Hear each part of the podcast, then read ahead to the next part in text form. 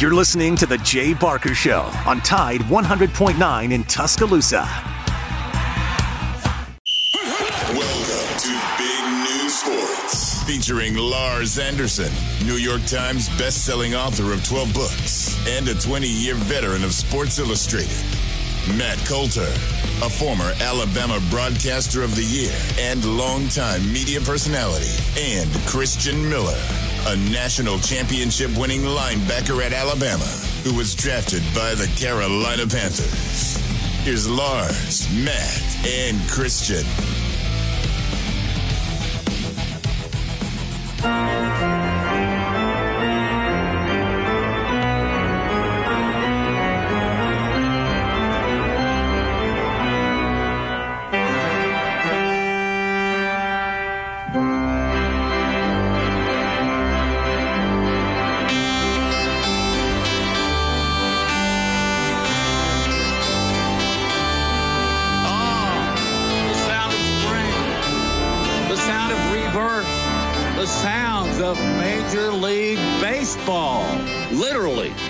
Two minutes away from the first pitch. Braves at Washington. Welcome into Big Noon Sports. It is opening day for baseball. And you guys know, and anybody listening to this show right now, we appreciate all. I'm a baseball fanatic, and today just absolutely fires me up. And I stand and I do the fist, the one, two, three. I'm ready to go. How are you guys today? Doing great. Well, doing well. Doing great. Um, here's a trivia question for you, Matt. What is the greatest all time opening day performance in Major League Baseball history? Oh, geez. A cou- couple of years ago, somebody drove in eight runs and hit two or three home runs. Uh, uh, it may have been more than a couple of years. Hard hitting Mark Whiten. Uh, Ch- check out this, check out this stat line. I don't think you were there to cover this, but uh, 1926, Walter Johnson. Walter the Big Train. The Big Train, Johnson. Johnson. He was 38 years old. He had already pitched more than 5,000 innings. And in opening day 1926, stat line 15 innings pitched, gave up six hits, zero runs, nine strikeouts. Senators, who he played for, Senators beat the Athletics 1 to 0. I want to dig. I like that. no, I it, just um, imagine today the criticism and backlash a manager would get if he sent his pitcher out there for 15 innings. They don't even go six or seven anymore. Um, complete games used to be a goal and a very obtainable goal uh, up until about what 20 years ago. And now it's uh, let's get to the sixth or the seventh inning and let's start a litany of relievers to get in there and finally get to your closer. I don't like that. I like the days of Bob Gibson and Walter the Big Train Johnson, which, by the way, it was once quoted that Johnson could throw a baseball in a teacup for one from 100 feet. Not really sure that's a big compliment because you'd have to put a lot of arc on it. But I think it was just to go and show you what kind of accuracy he has, but had. Uh, I want to tell y'all a quick take me out to the ball game story. All right. If y'all right. can't tell, it's not just the coffee. I'm pretty jacked up. Um, when I was a very, very young father, and my uh, first child daughter Jennifer was born, she got to the age where you know you'd read a book or you'd uh, sing a song to try and get them to sleep. Reading the book was no problem, but I didn't know any lullabies. Do y'all know a lullaby? Do y'all know something you sing to your kids? I, Yeah, I did. I mean, oh, all the time. Rockabye Baby and uh, Twinkle Twinkle Little Star. I'm not quite Well, there yet. So I don't Christian's not- yeah, I, and, and I And I never, have- I what never, is your mom reading to the dogs? I never thought, I never thought I would be that the the dad who would sing lullabies because one, I can't sing, but Twinkle Twinkle Little Star would put out Lincoln all the time. oh, well, Yeah. I, I remember. I feel like we used to sing that in school. Yeah, So Yep. that, guess, that that counts. Well, I know that then. Probably know Well- them. I just never really. I, I being a baseball guy, I just started singing her "Take Me Out to the Ball Game" as a nighttime bedtime song, and she wouldn't have anything else after I sang it to her one time. If I tried to do anything else, she'd go, "No, daddy, no, daddy, no, daddy, ball game, ball game." Um, and I took her to uh, Rickwood Field as a two year old. Um, all my kids have been going to baseball games ever since. Uh, they don't love it quite as much as I do, but they do know and appreciate the game. So there you have it. Opening day. We'll talk actually uh, from my friend Tim Raths, uh, 25 years with the Associated Press out of Washington, D.C. Huge baseball fan. And of course, D.C. is where it's all getting started. Literally, as Corbin takes his last warm up pitches for the Nats, the lefty deals, and we're about to get underway. So, guys, uh, we will be joined by Tim at the bottom of the hour to talk about baseball, some of the changes, because they are plentiful. But certainly, opening day of baseball is not the only topic that we have on the table today. Where you guys want to go? Well, I, would like to ask you why you believe opening day is so special. A lot of people believe oh. it should be oh. like national holiday. Christian and I were talking before the show, and neither of us are baseball guys. Yeah, I mean, I, and I'll, I'll, I'll watch baseball. It's for some reason it kind of I put in the category as golf, where I can turn it on at home and it's kind of relaxing. I kind of just sit back. I don't have to uh, be glued to the screen. I kind of just go in and out. So I, I, I do like to watch it, but I don't keep up with it enough. At yeah. least. So I don't like I don't have. My granddad was a big Yankees fan. My mom's family's from New York, so he was a huge Yankees fan. I remember that. So I used to say I like the Yankees, but then I've kind of recently started, I guess, to to watch the Braves because I guess you know geographically that's kind of my team, I guess.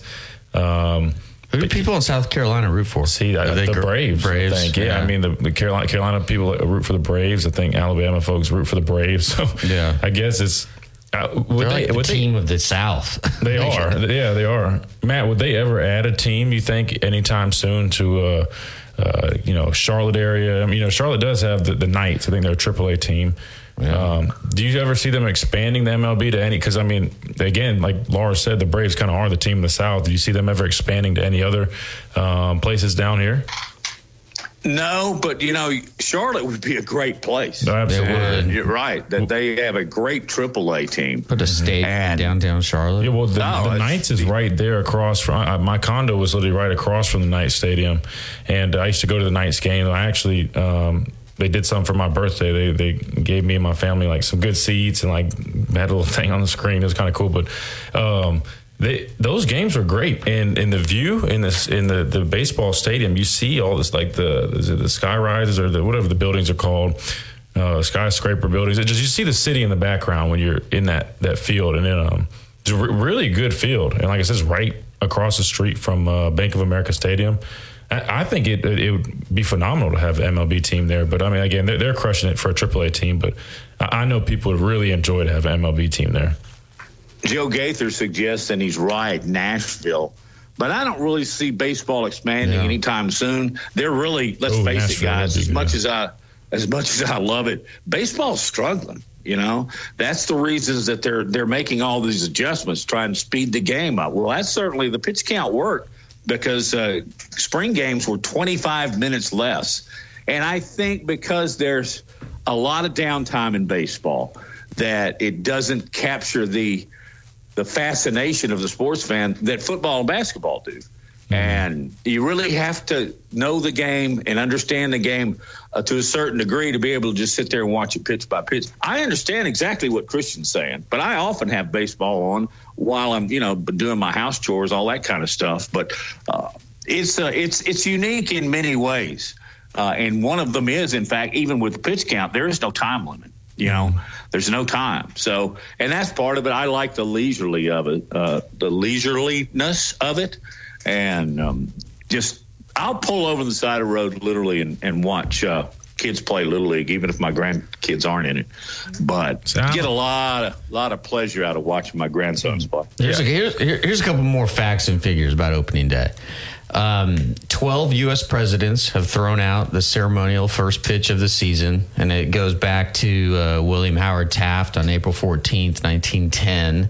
He was a big, big baseball fan, and he went to the Senators' home opener at National Park, and he became the first president to open the season in this way. Then uh, Harry Truman, uh, he Harry Truman, good athlete. Harry Truman threw first pitches with both his right and his left hand in 1950. Hmm? Interesting. That's pretty cool. And- It's like the guy at Mississippi State. yeah. yeah. uh, and, and Bill Clinton has uh, Bill Clinton did uh, George W. Bush, and memorably he threw out the first pitch after 9/11. Uh, back in 1974, Hank Aaron he hit home run 714 on opening day, which tied Babe Ruth. Uh, and then Aaron ob- obviously would go on to hit 755, and um, yeah, it's it's just uh, it, I I think. I think it was a bigger deal, uh, sort of in the, uh, uh, back in history than it is now, right? Uh, just because I think Yeah. the, the, the popularity of the game has waned as other sports have emerged. Do you agree, Matt? I, I do, and I want to make a note on Taft. You're right. By the way, the Bushes love baseball too. In fact, uh, they own part of the Texas Rangers for a while. May still do. I don't know. But one of the many stories as to why they have a seventh inning stretch, which is where they play "Take Me Out to the Ball Game," is that in fact it was Taft that had been sitting at the game until you know middle of the seventh inning, and he decided he just wanted to stand up. You know, just uh, you know, and, and but he's the president, so everybody stood up, and Oh. that's that's one of the many. Uh, I, I guess pieces of lore that people talk about. There are other stories as to how the And, seventh inning and, and you know uh, that, that's really interesting. But and then when the presidents back then would throw out the opening pitch, they would do it from their from the front row seat. Yeah, right? They, they, they wouldn't go out onto the field. Uh, they would do it from their front row seat, and um, of course, like zero security around them. Just d- different world back then. I guess I'll say my, my coolest baseball. Uh, Yeah. I don't know if I, I love baseball and all. Good. I don't know if it's a baseball story, but uh, my uh, best friend, his uh, the St. Louis Cardinals, their stadium's named after his family, Busch Stadium. Yeah. And so I always thought that was cool. Granted, I guess they have a lot of things named after them, but I think it is to have a, a professional sports team uh, stadium named after Does him. he That's get pretty cool. free tickets for life? You know, I think they they definitely used to have something like that. I don't know if it's still going on, but yeah, I think they pretty much could attend any anything they wanted to. Yeah, it must have been nice. Will you guys go to a baseball game this year, whether it be Barons or a Major League? I'll definitely go to a Barons game. I'll go to several Barons games. Uh, take the take the kiddos. Or they, what, are, what are they? Single A or double? They're Double A. double A. A. Yeah, and it's just Double A uh, White Sox. such a, a a beautiful uh, facility. It's very kid friendly, but you know, it's like uh, when I take my three little ones, you may as well just uh, it's it's the equivalent of taking three marbles and then dropping them on pavement and just see where all three go and trying to track down all of them at the same time. As, And they as, they, as they hold a hot dog and a coke and you know just getting it all over everybody. And then, then, then I get the evil eye from so many parents. Like, control your kids. And it, it- the evil eye always comes from people who haven't had kids. Fair. But they've got that nice area at Regions Park uh, along the left field foul pole. Yeah. That you can take your kids and they just let them run around. Uh, and they have bouncy houses and all that kind of stuff, and swings. Um, it's truly great. And the Barons borrowed something from the Hawkeyes. And you know how the Hawkeyes fans at the end of the third quarter all wave to Children's Hospital? Mm-hmm. They do that in Birmingham to Children's Hospital because it looks right down on top of the Yeah. stadium. That'll bring a lump to your throat. Yep. Okay, guys, uh, we can talk some more baseball if you like, but I really do want to kind of hone in on what's going to happen in Las Vegas tonight. We'll talk about the Blazers and North Texas in just a minute on Big Noon Sports. From T Town to the Plains, this is Alabama's most in depth analysis on the SEC. This is Big Noon Sports. Tide 100.9 Tuscaloosa weather. A sunny, pleasant afternoon. The high today 76 degrees. Tonight mostly fair with a low at 56. Tomorrow increasingly cloudy and breezy. Thunderstorms arrive tomorrow night, and those storms could be severe. The high tomorrow right around 80. I'm James Spann on the ABC 3340 Weather Center on Tide 100.9. It's 71 degrees in Tuscaloosa. A national championship team covering a national championship team. The best sports talk in the state. Tide 100.9 and streaming on the Tide 100.9 app.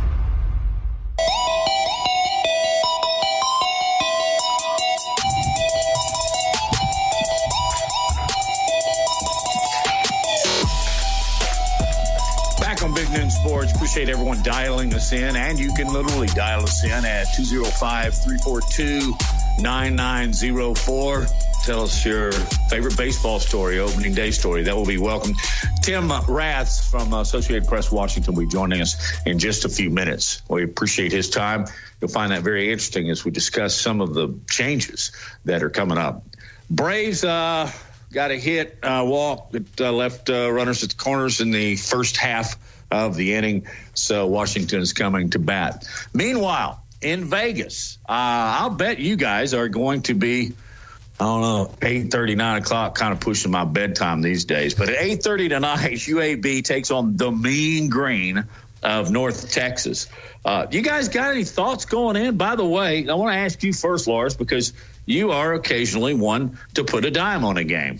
now, um, North Te- UAB is actually favored. I'm not surprised Yeah. about that. Uh, by two and a half. They've met three times this year, as Lars pointed out yesterday. They lost. Uh, UAB lost both times during the regular season, but one in the tournament. You got thoughts on this, guys? Well, the tournament game, I believe that UAB got out to like a 22 to 2 lead. And then, uh, you know, w- went on to win the game. And so I think I think of that as an aberration. And so I would focus if I were to bet on this game, uh, I would look at uh, the two regular season matchups. And so I would hate to say it, but I would go with North Texas, especially if you're getting two and a half points. Um, and so, but it, it- given it's it, in some ways, it's like it's going to come down to jelly. All right. Like that, that dude can always go off for 35 or he can go five for 25 from the field. so, That's very true. and and uh, it was a, I forget who we had on the other day. It was a Gene Bartow. He said he can shoot you into Murray. a game, or Murray Bartow. He can shoot you into a game and he can shoot you out of a game. so uh, you, you die by it, you live by it. Uh, yeah, I mean he's a, he's the nation's fifth leading scorer at 22.3 points a game. Uh, he's had a pretty solid run in the uh, NIT. Um, and th- what uh, the, the opponents have tried to do is force him to uh, shoot from the perimeter. Don't let him sort of you know uh, get, get past and that that mid range jumper or get to the basket. Um, UAB does go deeper than North Texas. They play have a ten man rotation. Um, so we'll, we'll we'll see. We'll see. Uh, I, but again, I, I would lean North Texas, which means UAB will win in a uh, yeah, big time. Yeah. and convincing. They'll jump out to a 22-2 lead. again. Yeah. Yeah, I mean, UAB, I guess, has won 16 of his last 18 games. So, I mean, they're trending team. in the right direction. You know, they, they've got that momentum. Plus, the last time they saw North Texas, they, they did win, even though they're one and two of the last three meetings. But they've played each other, you know, three times now. Uh, so this will be the fourth. Um, so, I, from my perspective, I feel like it could go either way. I mean, I'm thinking um, from so if I was if I played a team three times, I mean, I know what to expect. Obviously, they can implement you know some fresh things that you haven't seen, but you know, as an edge rusher, I know the tackle I'm going against. I know how he likes to kick set. I know what he likes to do with his hand move. I, I can, I kind of have a, a gauge on you know what to expect, and, and vice versa. He's going to know my favorite move. He's going to know my counters. So, um, Well, speaking of that, when you were at Alabama, is there a, a memorable rematch game that you had in the season, or somebody you played in the season and then the SEC championship game? in the season, um, Did you ever rematch? Well, I, I know because with the SEC championship game, you're playing a team from the East, so it would have had to be. It would would had to have been. Well, let me think. Hold on. Because It'd have to be either Tennessee It'd or- be Tennessee or Georgia, Georgia. whoever's on that rotation. So in 2015, we played um, Georgia in the regular season. But who did we play in the SEC championship? I think it was Florida. Florida? We played Yeah. Florida. Yeah. We played Florida in 15 and 16. And I didn't. I never played Florida in the regular season. We played. Actually, we played Florida in the regular season at Bryant Denny in 2014. So to answer your question, no, there wasn't Well, then- a rematch there. But I mean, How about in the NFL? Right, you're playing your division rivals twice. yeah, a year. yeah, no. If you, if you yeah, And the so divisional, that- yeah. yeah. So yeah. So do you make serious big time adjustments from game one to game two?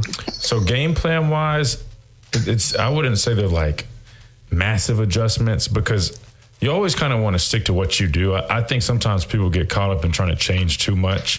They're getting away from themselves, and then that almost puts them back. Uh, so you don't want to change too much, but what you do is you go back and look at the film. For instance, I'll give you an example. I know I'm bouncing around, but if I'm Alabama and we just played Tennessee, and again, I hate to bring it up, but Alabama unfortunately lost that game.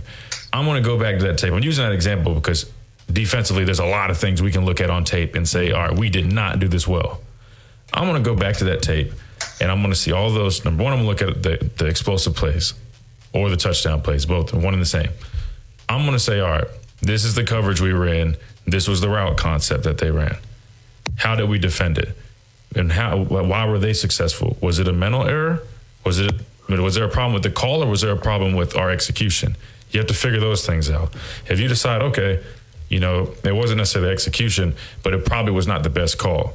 We were in uh, cover seven playing this type of coverage.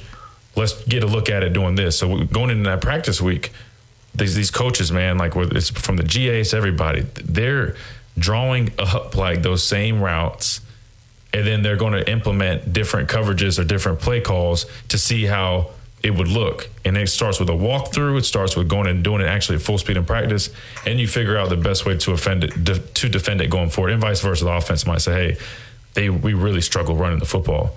You know, were their players just that much better? Was it our, our, our scheming, or what can we do? Can we block it a little bit different? So that's typically what you see, and I, I think um, it really goes for probably any sport. I mean, UAB Yeah. and North Texas can do that same thing here. They can say, "Hey, you know, we really struggled rebounding the basketball. I mean, were those guys really boxing us out, or you know?" So I, I think the the best coaches go back and make the best decisions in terms of you know, hey, how can we do this better? And then also getting your guys to execute because that's the biggest thing.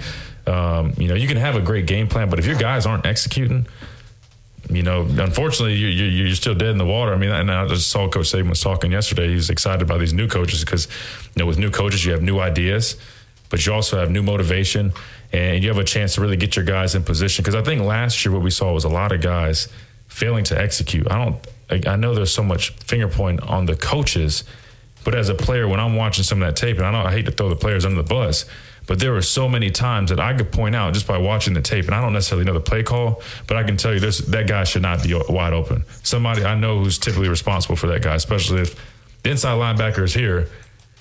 You know, he's not either he's wrong or this guy's wrong. So somebody busted the coverage, Right. and so that that's kind of my thoughts on how that should go. Um, And it was interesting, just on the same subject, uh, Matt.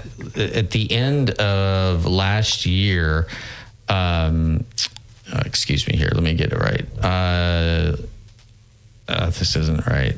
Uh, With football or yeah, basketball? it- it's football. Sorry. No, you're good. Uh, that I, I let's see. I thought. Yeah. Okay. So Cincinnati played Baltimore in the very final game of the regular season at Mm-hmm. home. And uh, ended up beating them 27 16. And then they had to play them the very next week Mm-hmm. Yep. Mm-hmm. in Cincinnati. And you could not have identified the- the- either team, right? I mean, they, uh, meaning that their game plans were completely different. yeah, and you and you have Baltimore, to do that. Baltimore actually, man, they had a great chance to beat the Bengals in the in the playoffs. Whereas in, in Week 17, they didn't show anything. Absolutely. And no, and that's why I was saying, like, you're, you're 100% right. Those coaches, the best coaches, they're going to know how to watch that tape and know the exact adjustments that they need to make to give their guys a better chance to make plays, put them in position. That's what you're seeing. I mean, Baltimore is a great example because you're facing a guy like Lamar Jackson. He is extremely hard to defend. And guys, you're going to struggle with him, especially the first time you play him. Mm-hmm. But what helps is, hey, we're going to go back on the tape we're going to see how did he beat us, right? And we're going to say, all right, we can. We used to do that in college all the time. We'd come up with new strategies that, like things that we didn't necessarily have in training camp, we'd come up with, and it wasn't necessarily plays. It might just be a technique that we're using to uh, to go against a zone read. So instead of us crashing on the dive or just sitting feathering on a quarterback, we implemented the rise technique where we literally run at the dive, and then on our third step, we plant our foot and just take out the quarterback. So we're still the quarterback player, but we're given a, a false sense that we're Ah. crashing on the dive. That was something we Okay. didn't do in training camp. Yeah. So- Interesting stuff. Yeah, there's a lot of Interesting, things. a lot By of the way- you can add. Nick Saban was very interesting. He was all jacked up on Mountain Dew, and you used the term full metal jacket in reference to what they're doing in the spring. We'll talk about that a little bit later on in the show, but coming up, we'll go to Washington, D.C. and talk a little baseball with Tim Raths. From T Town to the Plains, this is Alabama's most in depth analysis on the SEC. This is Big Noon Sports. Hey, it's Chris Stewart. The universal truth of women's shoes. The cuter they are, the more they hurt. You have to put your best foot forward, and if your best foot is an ugly shoe, oh my goodness. Lise Ann thought she had to choose between looking good and feeling good until she got fitted for arch supports at the Good Feet store. Now I can wear the shoes that I've picked out because I like the way they look, not because they were comfortable. Good Feet relieved her pain and her fashion dilemma. Stop by or schedule your free fitting at goodfeet.com.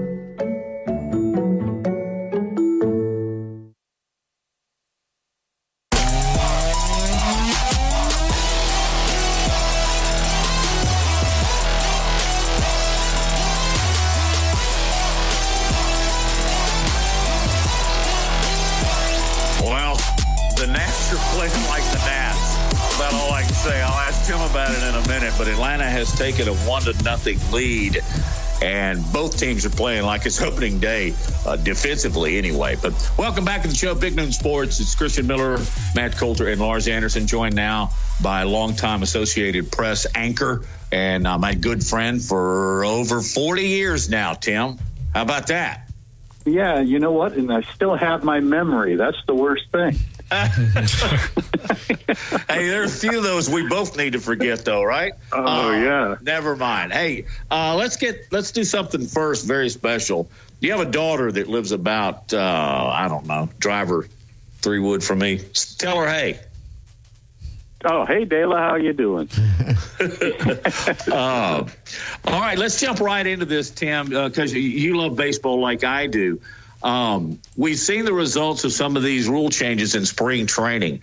Uh, are Yes. there any that you particularly like, or uh, maybe and one that you don't like? And then again, you know, it's all speculative because we're one inning into the season. Right. We've all, I've already seen my first boot, and I see the first run score, scored and the first stolen base of the year. So there you go. Um, actually, I'm, you know, I'm kind of excited about this because the idea is to speed up the game. And uh, they were doing all sorts of checks on it during spring training, and it's like knocked half an hour off of each game on the average which has been the major knock on baseball is mean it's too slow it's boring it's you know it's just it's bash ball instead of anything else so now we're seeing hits and we're seeing stolen bases uh, you know and we'll see what happens. Uh, i got a feeling there's going to be more hit and run there's going to be more bunts. Uh, it's going to be kind of interesting. When you just take a step back and look at the season as a whole, who are the favorites in the American League, or do you have one favorite, and then who would be considered the favorite in the National League? Well, the uh, in the American League, of course, it's Houston, and uh, simply because you know they won it all last year. Uh, and in the National League, uh, I don't know, some team in Atlanta is pretty good, and then there's also the uh, the San Diego Padres are are going to be pretty good because they have a lot of former Nats on that team. Um, the Nationals, I know this for a fact, are ranked last in the entire major leagues. You know, the only thing they're talking about them is, gee, maybe they'll improve over last year's terrible season. You know, and uh, that's about all I'm going to say about it because I stopped watching that team last year in May, um, just because they were so bad. Uh, and so Are I the, are the Nats a little? Excuse me, I, I, I'm really curious about this. Are the Nats a little bit like the Marlins uh, back in the '90s and 2000s, where you either are competing at a really high level to win the championship, or you're just absolutely tanking and uh, in, in in not throwing any money at players. Well, the Marlins, uh, the difference being is that the Marlins actually went out and bought players for their teams and then immediately got rid of them. The Nationals built the team from within. They had one of the best minor league systems in, in Major League Baseball for quite a few years. Uh, yeah, they, they did get some good players, but they signed them to long term contracts, like Max Scherzer, a perfect example. I mean, he pitched longer for the Nats than he did in his previous two or three other teams. So I think that the Nats actually built the system and then, um, for whatever reason, they lost players to free agency. They did trades at the end of 2021. Uh, so, yeah, they're trying to rebuild, is what they're trying to do. I don't know how long it's going to take them. I'll be honest with you because it's like that uh, major what the, the the team about the, what is it major league, mm-hmm. uh, and the groundskeepers are turning to each other, going, "Who are these guys?" Yeah, I'm going, "Who are Cleveland. these guys?" but no, we'll see what happens. I'm just really kind of excited about uh, how the game is going to be played with these new rules changes because I think that's been a big, big problem in Major League Baseball. Tim, if you could give me a little breakdown on the Braves. You know, i have been flirting with baseball a little bit here and there, and I'm starting to get more into it. And I, I guess uh, I'm going to settle with the, with the Braves. I'm from South Carolina originally, and uh, I reside in Alabama. So I guess they're my team. I, I grew up, I guess, kind of liking the Yankees because of my granddad, but I'm, I'm, settling with the Braves. What can I, I look forward to uh, seeing out of them this year? I wish I could tell you, but the person who could probably tell you a heck of a lot more, more is probably sitting right next to you or just across from you. uh, I think because I mean, for years, Matt and I have gone back and forth, and we've really gotten involved in our team. Uh, the reason why I got involved with the Nationals is because they came here uh, when I first came here, and I'm sitting there going, "Well, this is going to be a lot of fun," and so that you know, I got behind them. Before that, I was a Braves fan, but that was back in the '90s uh, you know, before you got, you know, before the, a long time ago. Mm-hmm. So I'm, I'm not really uh, aware of everything that goes on with the with the Braves. I know that Acuna is very good. Uh, they got a lot of speed and they got power, and they're a pretty good defensive team. Uh, they did lose Dansby Swanson. I don't know if that's a loss or not because he wasn't much with the stick. But uh, as far as you know, everything else, I'm not really really sure. Uh, how am I doing, Matt? Am I okay with that? You're fine with that. You're fine with that. Um, you know, they tried to bring up Michael Vaughn, uh, or uh, excuse me, Vaughn Grissom, who played very well down the stretch for the Braves, and put him at short, and he just flopped out. So they had to go sign Arcia to uh, a, a, lengthy contract, and the Braves yeah. got another one. How about that, yeah. Tim? Well, that's uh, because they got the losingest pitcher in baseball sitting up on the mound. This lefty is throwing nothing but room service on a silver platter right now. Now yeah. it's three to nothing. Um, yep.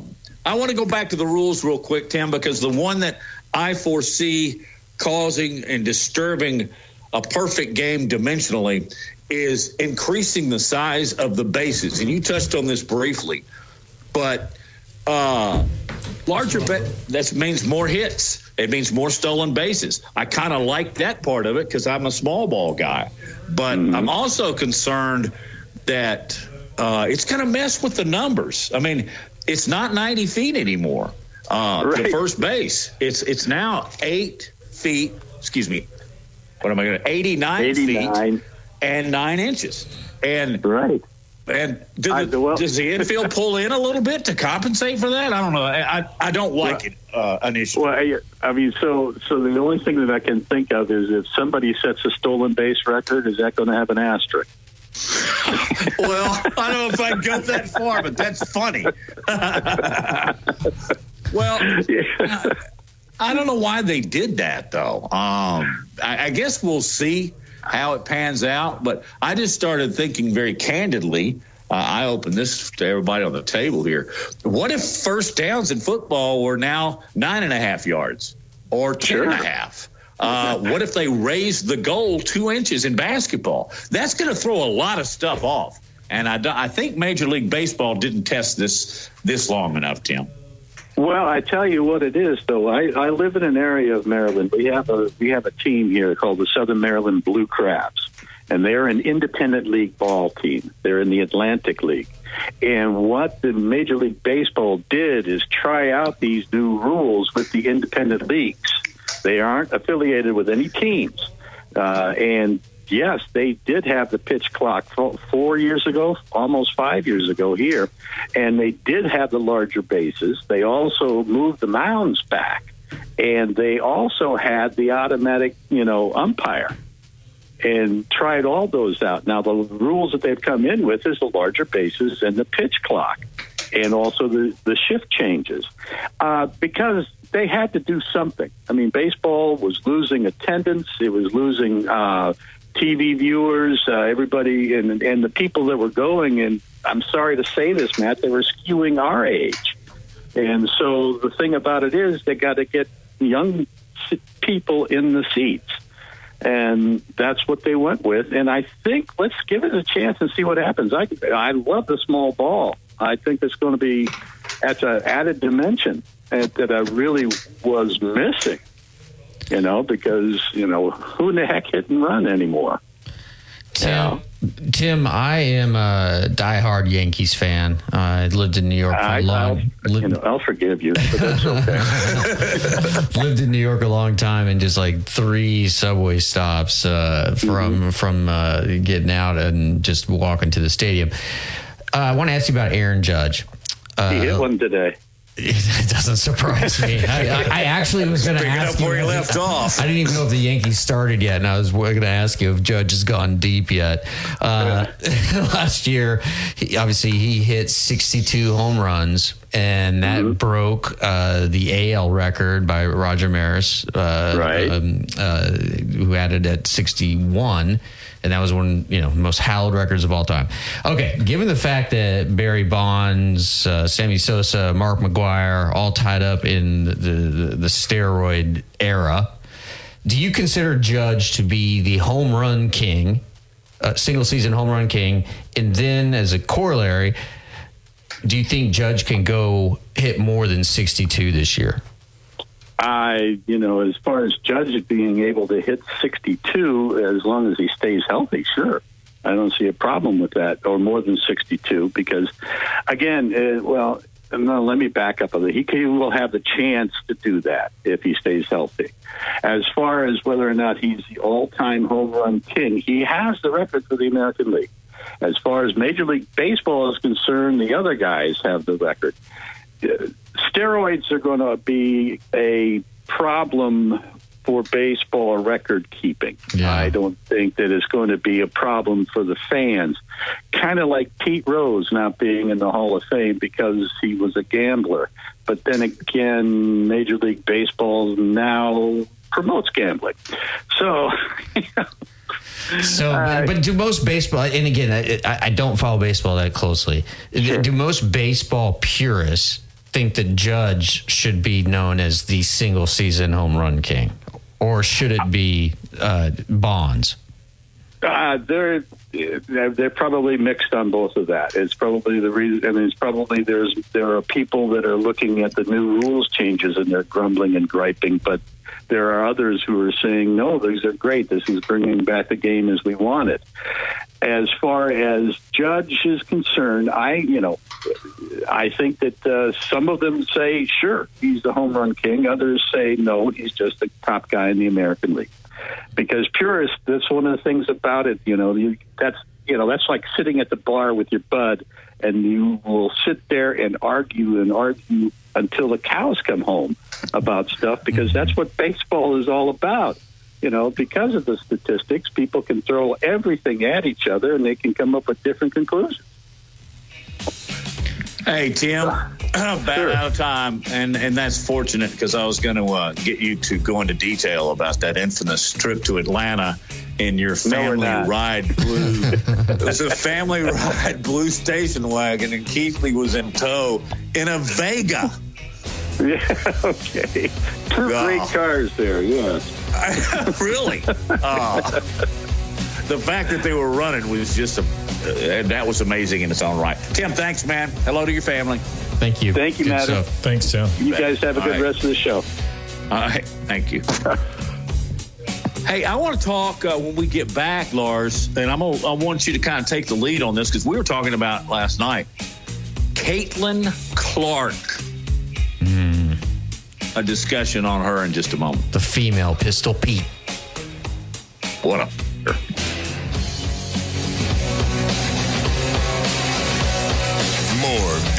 Sports coming up. From our home base in Birmingham, Alabama, we are here treating patients from every generation across the United States and from around the world. We're here for the rookies and the dreamers, trying to make a name for themselves. We are here for the achievers who are resilient. and won't take no for an answer. We're here for the coaches, athletic trainers and mentors who are shaping the next generation of legends. We are here for you, aggressively pursuing victory over injury. Learn more at andrewsportsmedicine.com.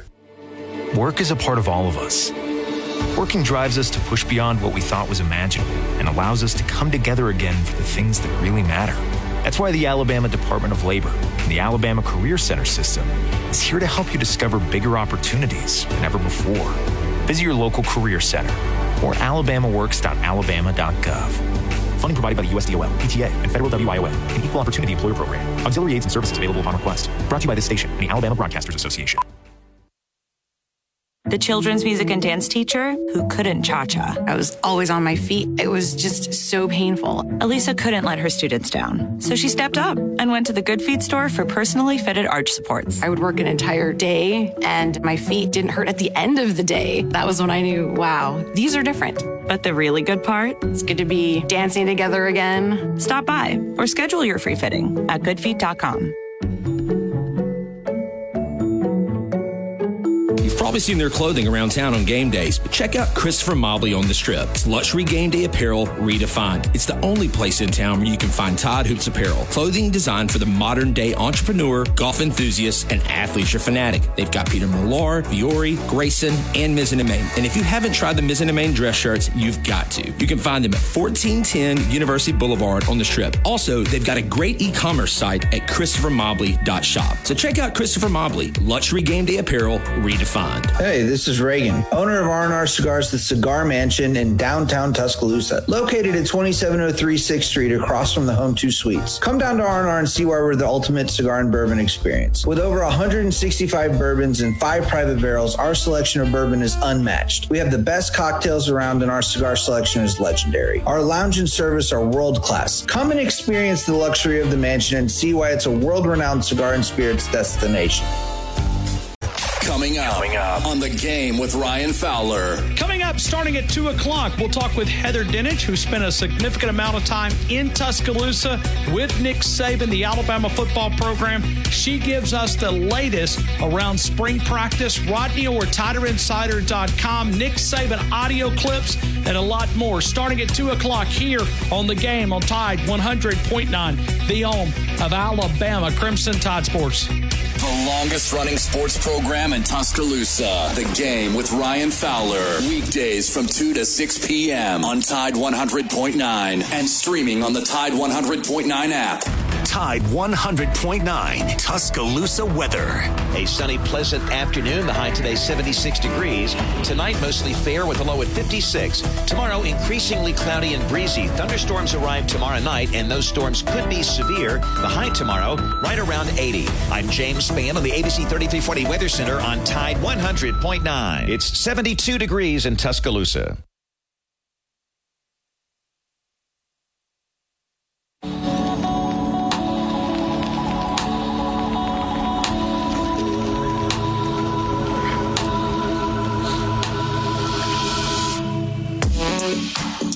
On Big Noon Sports, Christian Miller, Lars Anderson, Matt Coulter, Joe Gaither. Thank you for your time behind the curtain. Appreciate that very much. Last night, uh, Lars and I were at our favorite little place, Bob Baumhower's. By the way, Bob, time to be on the show. You know what I'm talking about? Um, he listens to the station a lot. I know that. Uh, advertises on it too. So anyway, uh, and we looked up, and he just said, "Well, there's Caitlin Clark." The Pistol Pete of women's basketball. What makes you say that? All right, Caitlin Clark right now is not just my favorite female basketball player, not just my favorite basketball player. She's my favorite athlete in the world. I just love That's her high game. praise, man. That's all right. So she was in More than I- Ronald Acuna Jr. even, even more than Joe Burrow for right now. Okay. Oh, wow. Um, it- it- all right. So she plays at Iowa, and Naismith Player of the Year. And Friday night, I'm telling everybody, Friday night, watch ESPN when Iowa takes on undefeated South Carolina. Whoa, whoa! Watch whoa. that game.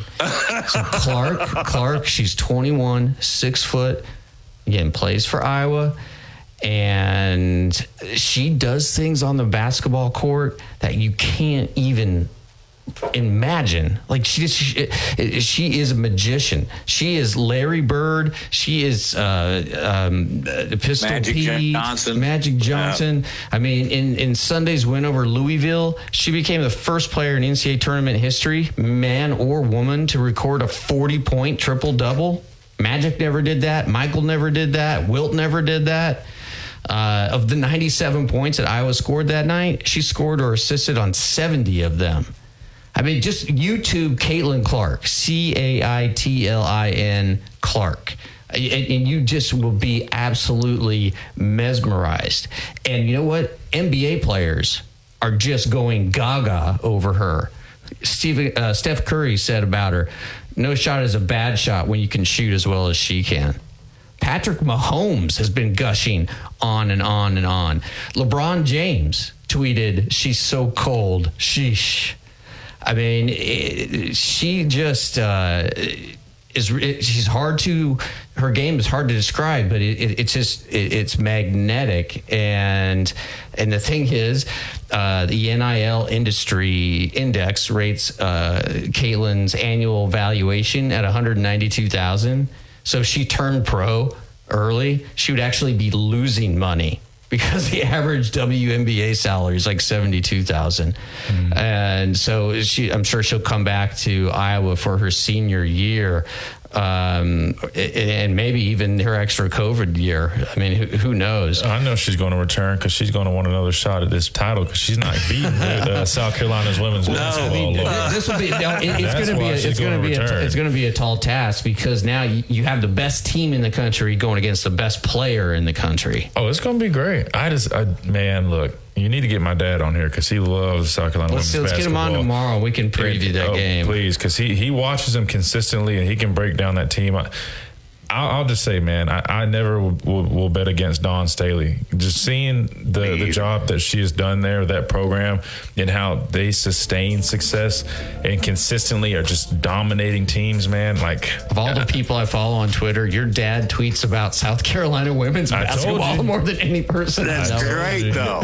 he he's a true oh. fan of, of South Carolina women's basketball, so we definitely have to get his perspective. But I, I'm I, now I'm going to watch that game because I, Clark I haven't seen her play yet. earlier this year, just because she could, she took a shot right beyond half court. Nothing Yeah, but on the logo. Nothing Was but she net. this good last year, or is this kind of like? Yeah, uh, she's taking them to three straight Final Fours. Oh wow! Isn't that right, Lars? Yeah, yeah. like that? So she's I been mean, doing and- this. She didn't just. Yeah. Okay. Wow. She's uh, and, and my buddy Rick Reilly, uh, who now works for at, uh, uh, did a piece on her for the Washington Post, who said that uh, she's a skinny kid who looks like the drive-through girl at Wendy's. but when she gets on the basketball court, she becomes a Wonder Woman. Hey, we got to take a break so I can call Joe Burrow and let him know that he is not. Cheat, the Lars is bromance is cheating over. on Joe. I, maybe, can I somehow fix them up?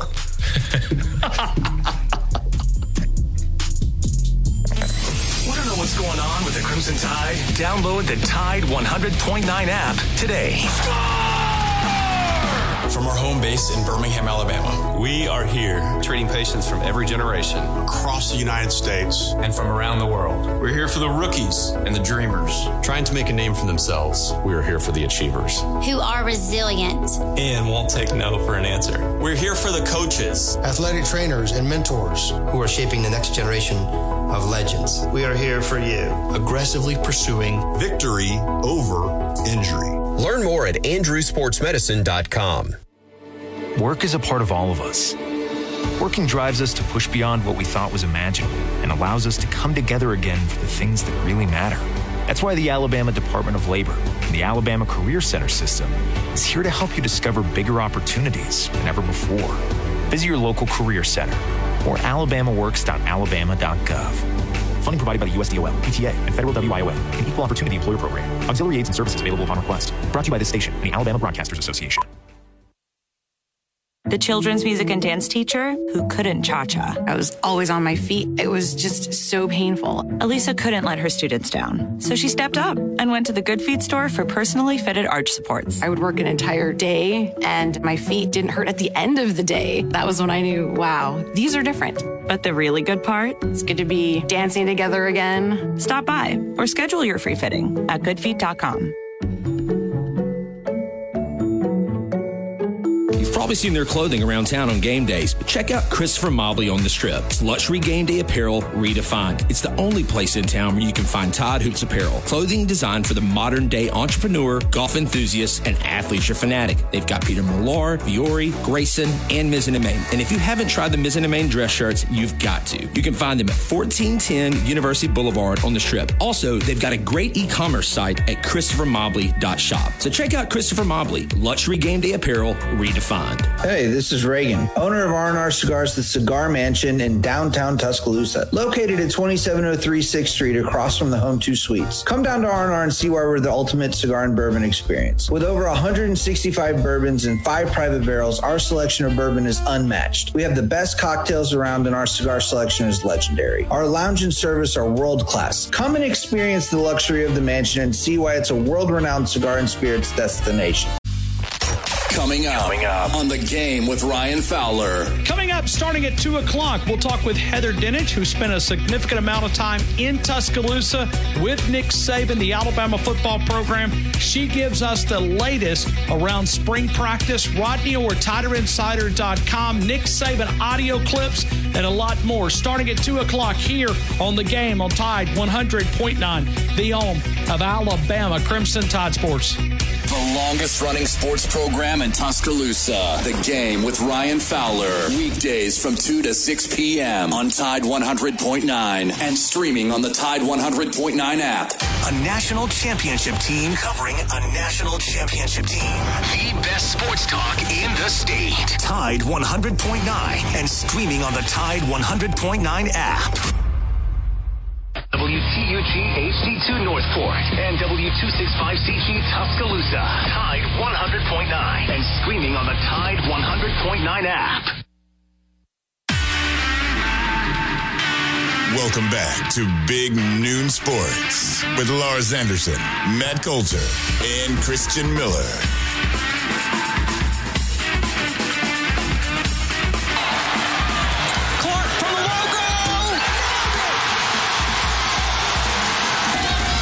See and you could sense that she was starting to feel it again. And right here, the rhythm dribble. You could stop Johnson on the other end.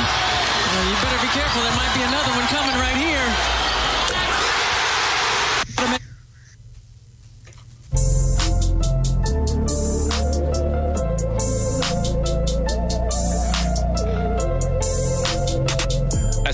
From Caitlin Clark, who is the best basketball player ever to play the game, according to Lars Anderson. uh, actually, Dude, tomorrow did you night. hear that sweet music she was making? Just the ball tickling the back of the net. Man. You you can't even pick highlights because she's just a highlight reel. Uh, she's just a terrific basketball player. She looks like uh, Lars and Chris. You can understand this because you grew up playing ball all the time. But she looks like her mom and dad put a basketball in her crib. Uh, she is so comfortable on the floor, which is just one of the many traits. You know, in baseball, they say you're a five tool player. You have the five greatest gifts that you can have as a ball player. I don't know how many basketball tools there are, but she is a 10 on all of them. Yeah. I mean, she, look, half of the people that she passes to, they don't even realize that they're open. That's how good she is. I mean, it, it is. It is. She her, her court vision, her uh, obviously her shooting, and, and it just uh, it, it is it is so fundamentally pure. and yes, I am uh, gushing on and on about her, but uh, it will be interesting because she'll be the best player on the court on Friday night. But they're going against a South Carolina team that's undefeated, that is an absolute juggernaut, that is in the, the middle of a sort of a dynasty with Dawn Staley. By the way, I think Dawn Staley would make a great NBA coach great NBA coach. Like NBA, not WNBA. NBA. NBA. Yeah. A great NBA head coach. Uh, and I, I just, I, I think it's time to have a, a, a, a, woman of her caliber be in the NBA. Anyway, uh, so it, it's, it, it's, uh, be just it's just a really interesting matchup. Again, best player against the best team, and then what is Dawn Staley going to do to try to minimize Caitlin Clark's impact? Uh, you saw in the semifinals that uh, Louisville they they tried everything. They they it was so obvious, right? They're playing man to man, but they wasn't playing man. They're playing two on Clark. And they would just, uh, the, and the other three just tried to almost play like a, a zone, right? It's called a triangle. Tri- and triangle and two, yes, a triangle and two, and then it almost became triangle and two, but the triangle was on, on one. No, yeah, but the triangle was on Clark. yeah, exactly. Uh, yeah, it, it says I, have never seen anything like it. I've never seen anything like it, and and I know it, it's easy to be uh, caught up in the moment, a prisoner of the moment. But what she is doing is historical, and the and the facts uh, and the stats uh, bear that out. And and again, I, I'm really excited to see this game on Friday night we all should watch. Uh, shifting gears literally a lot closer to home with Nick Saban. Interview with ESPN's Heather Dinich. You'll be very, very interested to see this in its length. But right now, the quote uh, when she asked uh, Saban about last year to this year, Oh, we're full metal jacket because we're no doubt disappointed in the very things that you pointed out. Christian, has he ever used full metal? Did he ever use full metal jacket when you were playing? And what does he mean? I, have never heard him say that. I was going to ask you what that exactly means. Is, oh, is it's it a, a, reference to it's a, it's a uh, movie, gun. Right? Yeah, it's it's it's a re- reference to uh, weapons, bullets. Yeah, mm-hmm. yeah. Well, I'm, i mean, and this is my take on it, just because you know I'm trying to break it down myself. Uh, I think he's just looking at you know how things went last year and um, I think the main focus going into this upcoming season is returning to that that standard of play um, that we've all grown accustomed to to seeing from Alabama football, that dominant style of football, you know, that physical style of football, making your opponents quit. Um, it, it, almost appears that we've, we've, kind of slowly, you know, gotten away from that over the years. Could that be, um, you know, from you know things changing, you know schemes, um, you know getting away from the running game, going to more you know spread type offense, not as you know physically dominant up front. It could be that. It, it could be you know when you start having success, right? I mean, it's very common um, for guys to get comfortable, um, for guys to not to um, you know, not necessarily, I want to say they don't put in as much time and effort as they need to, but um, it's like with anything, whether, you know, Lars is writing a book and it's going back to back bestseller, um, it's very easy. It's human nature to become comfortable when everything's going well. You almost just expect things to happen, but you can't lose sight that you, you know, you got there um, by doing things a certain way. And I think that's kind of what he's, you know, reiterating here is that, hey, we need everybody to buy into the fact um, that, that, you know it takes uh, a certain type of discipline. It takes a certain type of um, execution, a certain level of focus to achieve the things that we want to achieve. And in order for us to achieve those things, everybody has to buy into this process. And I think it starts now. It really started again, you know, with the fourth quarter program, the workouts. But now is your opportunity to go out and start putting that on field, putting it on tape now in spring practice. It's a tremendous opportunity. I mean, at Alabama, you have the best of the best. You're going to be battling against each other. Um, there's no better opportunity than now um, to hit the ground running. You know, go out there and compete as if you're, you're getting ready to play um, a game, and uh, you ultimately are going to make each other better. And the coaches will have a great opportunity to work with these guys. You got two new coordinators that a lot of people are excited about, including Coach Saban. They're getting to work with these guys now, and the, the players are going to get comfortable with these coaches and vice versa. And uh, I think that's what he's looking forward to right now. This spring, I think his main focus is getting everybody to buy in um, to returning to that identity because that's what's critical here. We, we, we've seen um, you know, Alabama's kind of just slowly kind of changed a little bit, and he wants to get back to their roots, and rightfully so. Yeah, and Saban has made a reference to the full metal jacket comment before last season, heading into the, the uh, opener against Utah State. He said, "quote We continue this week to work on other opponents who do different things, but not really starting on that until Friday. Full metal jacket." And so I, I, I think what he is referring to by using Full Metal Jacket is sort of full throttled intensity. Like we are just going all in. We are uh, a hundred percent giving everything, and uh, and he was he was responding to a question from Heather uh, about uh, what do you need to do to improve from last year? And I, and I believe Heather, you know, cited a, a, few different things where Alabama was deficient, a few areas where Alabama was deficient. Right. And so, uh, and so he's just saying, look, we're we're we're just attacking this thing as hard on, yeah. as hard as we can. And uh, I do think it's interesting that he also referenced the two new coordinators. And as you mentioned, Christian, it's almost like Tommy Rees and Kevin Steele are not just recalibrating the program, but I think infusing the program with fresh intensity, fresh ideas, fresh blood. Yeah, and, and you need that. I mean, sometimes you have to shock the system. I mean, I look at it like when I when I was gaining weight, you know, I'd come up with a regimen and, and a routine and, and a diet, and I would be eating that and I would do it and I would see that I'm, you know, I'm gaining weight, I'm gaining muscle. But then there's some times where you almost become, you know, stagnant or stable. And it's not, I didn't change anything. It's just your body kind of gets adapted to it and you kind of just hit that um, kind of baseline. And sometimes you just have to shock your body. You have to switch it up. You have to switch up what you're eating, you know, change the food you're eating, change the protein you're eating. It's, it's normal. So I think that's kind of like how I view this with these coaches. You know, I, you know, I, I was never the biggest um, criticizer of the, the, last couple coaches, but I also um, am excited to have you know fresh coaches in here. Um, even though Kevin Steele has been here before, you know it's it's it's not bad to, to get some change sometimes to kind of start fresh. You know, get a, get a guy that and speaking on Kevin Steele, right? A guy that's a hard nosed football coach. You know, I'm not saying he's not a player's coach, but he's about business, right? Like he he's not one of those guys where you're just going to be sitting in his office kicking it with your feet up.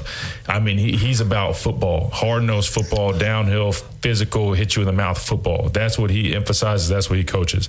I think a guy like that coming in, working with these players right now in the spring is great because he's going to set the tone now. He's going to let them understand. These are expectations, right? Alabama brought me in here to do a job. And it's my job to help kind of restore that to this defense, to get that physical identity back. And uh, people are going to you know hold me accountable so i'm going to hold y'all accountable and that's exactly what he needs to do and that's what he's going to do and then on the other side of the ball you got tommy rees a, a young innovative guy who's coming from notre dame um, who works well with the type of personnel that alabama has he's a young fresh mind um, uh, from these player interviews, it seems like they really like him already. They're they're they're starting off strong, creating that bond, and, and that's another important thing between coaches and players. You got to have trust. It appears that that's that's coming along nicely. So um, I, I, think it's great. I think there's a lot of optimism around the program right now, and, and I, just hearing Coach Saban, he sounds um, excited to work with these coaches. He he sounds very optimistic about what he's seeing so far, and uh, I'm I'm excited myself to kind of see how it looks going forward. Christian, in looking back at your career at Alabama comparing the seasons when you won a national championship mm-hmm. to the seasons where you didn't win a national championship, was the intensity level of those springs different? Or is that just uh, sort of looking in it, into it too much?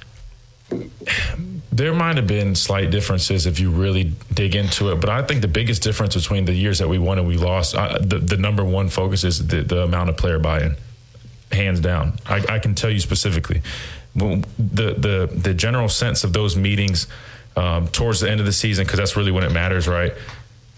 I can tell you the the years we lost in national championship games, you could sense that guys were slowly kind of checking out. Guys were kind of looking toward the NFL. Guys are slowly kind of thinking about agents and what we're, what we're going to do after the season. That's the main uh, you know, uh, thing that I would say that I I noticed amongst those teams that that weren't successful versus the teams that were successful. You know, our player unity was at an all time high. You know, guys were being bought in was at an all time high. Everybody was coming together for that common goal, that common interest. And it was almost like we had our own full metal jacket. Like we knew what we wanted to accomplish and we wouldn't let anything or anybody get in the way of that. The years that we lost, it was almost like we had cracks in our armor. Our mm-hmm. attention, our attention was slowly, you know, elsewhere. And I'm not saying everybody, and and I'm not calling anybody out, but you could just sense that sometimes it, it just kind of felt that guys were slowly kind of straying their focus away, and it was frustrating because you it, you just know in your head you're like, man, we're so close, right? We have like two games left, like just block everything out, and and unfortunately, it just felt like sometimes guys just were too too eager trying to get ahead of themselves, So then. Uh, and, and the other thing I'll, I'll mention too was we, we we lacked that discipline, that that you know single handedly unmatched, unprecedented discipline that we were known for. The years that we won, our guys, we had player accountability that held we, we held each other accountable for everything. If guys weren't wearing the right socks, it didn't even take a coach. A player would say, "Hey, mm. go back to the locker room and change." If guys were just leaving trash around the locker room, you know, you know, those little details really matter. They add. Well, they sure do. I'm telling you, and I'm I noticed that the teams where we won, we didn't have to remind guys three, four, five times. Hey, pick up your trash, wear the right socks, tuck your shirt in, tie your shoelaces. It, it, it was um, it respected, and it was you know everybody followed the rules, right? The years that we kind of started to slip, and then you know didn't didn't finish where we wanted to finish it's easy to point out and say, hey, man, we, our, our, guy, basically our guys weren't bought in. And I think that's what Coach Saban's going back to. And it starts with them buying into, you know, Coach Saban and the coaches uh, process. But then after that, it's on the leadership. It's on the older guys to, to, to basically get the younger guys to buy in and hold each other accountable. Man, great analysis. Great analysis. Matt, I got to head over to campus. Got, got some classes got to teach. Man, I would love to be strolling across the quad right now for a great weather, a plethora of reasons. uh, so, okay, uh, thank you, Lars. I want to uh, go more into Saban on the other side of this break, particularly uh, about what they're doing, are going to do, and who will end up taking the most snaps in the spring, and then looking forward to August as well. Uh, have a great day, Lars. See you later. You're listening to Big Noon Sports. This is the Big Noon Sports Network. Have you ever? Tide 100.9 Tuscaloosa weather. A sunny, pleasant afternoon. The high today 76 degrees. Tonight mostly fair with a low at 56. Tomorrow increasingly cloudy and breezy. Thunderstorms arrive tomorrow night, and those storms could be severe. The high tomorrow right around 80. I'm James Spann on the ABC 3340 Weather Center on Tide 100.9. It's 73 degrees in Tuscaloosa.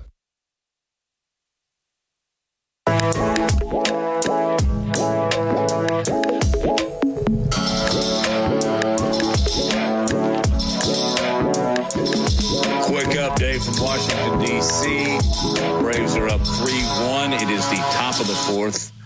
Pitch clock's working, even though the Braves are putting runners on base like crazy. They have at least two runners on base in every inning, and again, they have a three to one lead. So, um, Braves looking good. Um, there's been some fielding errors. It's like some opening day jitters in some regards. But anyway, just keeping you up to date. I won't do this for every Braves game, but it is opening day. We're talking about the comment full metal jacket. Saban talking about how they're really going to get after it when it comes to their spring practices. And speaking of full metal jacket, if I may, if you've never seen that movie, um, please do. Uh, it is an incredibly well made, well cast, well written film. And some of the actors in this, particularly R. Lee Ermey, who played the gunny sergeant, because he was a gunny sergeant. Uh, th- that put him on the map, and he ended up being the sergeant in Toy Story. So there you go. Anyway, back to this quote, and, and back to, to my take on this, Christian. Um, there's not been a lot of talk within the Alabama football program. Christian Matt, everybody else really talks a lot about quarterbacks. But Saban doesn't even want that. Uh, and, and I get the feeling that – and he's gone through this before too, and he kind of had the same attitude, but I sense it more in 2023 that it really isn't on his mind. It is not front of mind. He wants to get back on the field with his new coaches, his new players, and teach. And he just figures that sooner or later one of these guys is going to win the win the quarterback position. Is that right? Close. Yeah, yeah. No, I mean everybody is is right now. Everybody right now is working towards the same goal, and that's being the best football player that they can be. That and that's from the top down. That's every position. Um, because again, that's what spring is for. Is for you to go out there, work on your craft, um, focus on being the best football player you can be. Then ultimately, you know, showing the coaches that hey, you know, when it comes time uh, for for fall camp and going into that first game, I'm a guy that you can put in there um, that, that that you can rely on, that, that you can trust to go out there and execute. I'm a guy that can contribute to this team and help us um, have success. So that's what these guys are focused on. And from the coaches' perspectives, you know, right now they're they're they're seeing what guys that's what they're looking for. They're seeing what guys are going to be able to go out there and contribute for us in, in, in the upcoming season. They're looking at, you know, hey, you know, what what schemes uh, can we use with these guys? How can we put these guys in position to make plays? So that's ultimately what, what they're trying to accomplish this spring. Question for you: When you first went to spring practice, and the last game you had ever played was a high school football game. Right. And then now you're not just a major college, you're at the most prestigious football program in the country at the time. It still is. I know Georgia's threatening. But how different was it from the first day of spring to your senior season in the spring? Well, so I didn't early enroll. So my first time being out there. You were in August. Yeah, so it would have been fall camp, but it was but my exact same same thing though. But I'll so my example would be fall camp, but I'll I'll paint a, a picture for you. Um, and technically, we did you know during the summer we do like seven on sevens. Um, so I'll just first I'll I'll say that because I was the first time I stepped on on a football field with my new team um, outside of a workout was a seven on seven. And um, for for those that are listening that might not know what seven on seven is, it's basically there's no offensive line, and it's basically like the, like like a passing league type deal, right? You got quarterback, running back, then you know you know four wideouts or you know tight, basically you're receiving personnel. You just take out the offensive line. Your tight ends are included as well, but um, you got tight ends, receivers, and running backs. Basically, you know, doing route concepts. There's no running the football. You're just you know playing. Uh, it's like a passing league. Well, anyway uh, man, I'm painting a picture for you. You know, in, in, high school, the average running back is what five nine, 185 pounds, right? Maybe 5'11, sure. 190 pounds.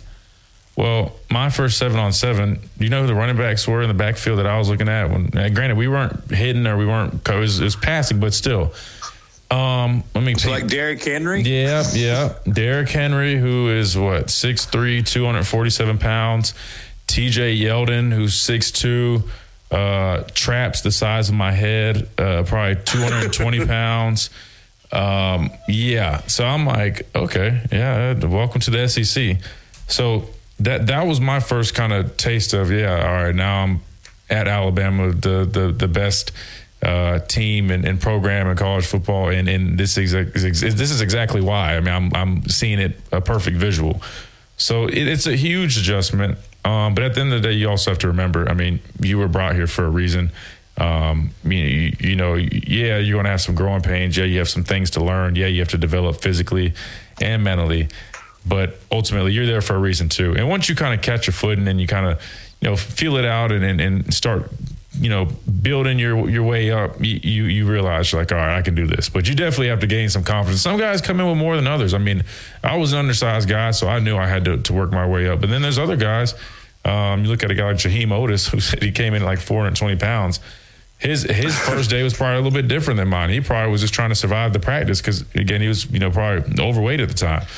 My head, I'm like, oh man, I got to get in the weight room. So I guess guys have different um, ideas on that. But that, that was mine. I just remember looking at these guys. I'm like, yeah, I definitely need to hit the weight room, uh, spe- specifically in the next month or two, because fall camp is approaching, and uh, I am not trying to get ran over. Do you remember your very, very first play in a game in Crimson? Of course you do. My very first play. Um, well, technically, it would have been a special teams rep.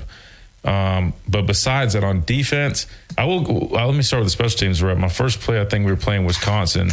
Um, and this might not have been my first play, but it was one of my first plays, and I always remember this. We were playing Wisconsin in 2015. I was a redshirt freshman, and I was on punt return, and uh, man, I, I, we were we were making a wall, and I just remember, and this was before they you know outlawed the blindside hits, but I I I come back and crack a guy, like decleat the guy, and it was right in front of our sideline and I like the our whole sideline just going crazy. And I, I, mean, I couldn't even get up, get back to the sideline without getting smacked in the back of the head like a million times. Like everybody like jumping up and down. Because again, like I mean, I, I, I, laid the guy out like right. I mean, probably like a foot away from our sideline. So every, everybody had like a front row view of it, and it fired everybody up. And I'll never forget that because I just remember I was like, oh crap, I just I might have killed this guy because it was it was pretty bad. He had no side of me coming. And uh, I, I, will say it's probably probably a good thing that they took those out because I mean it it is pretty rough, man. I mean when you don't see a guy coming, they're running full speed and they just put their helmet in your chest. It is pretty dangerous. I, I will say that. So, but that was one of my first plays. But um, defensively, um, I, I, think I got it. And I don't. This again, I might have been in on defensive play before this, but I want to say uh, we played at Mississippi State and we were blowing them out. And I got in um, on defense in my very first snap. Woulda, coulda, should have been a sack.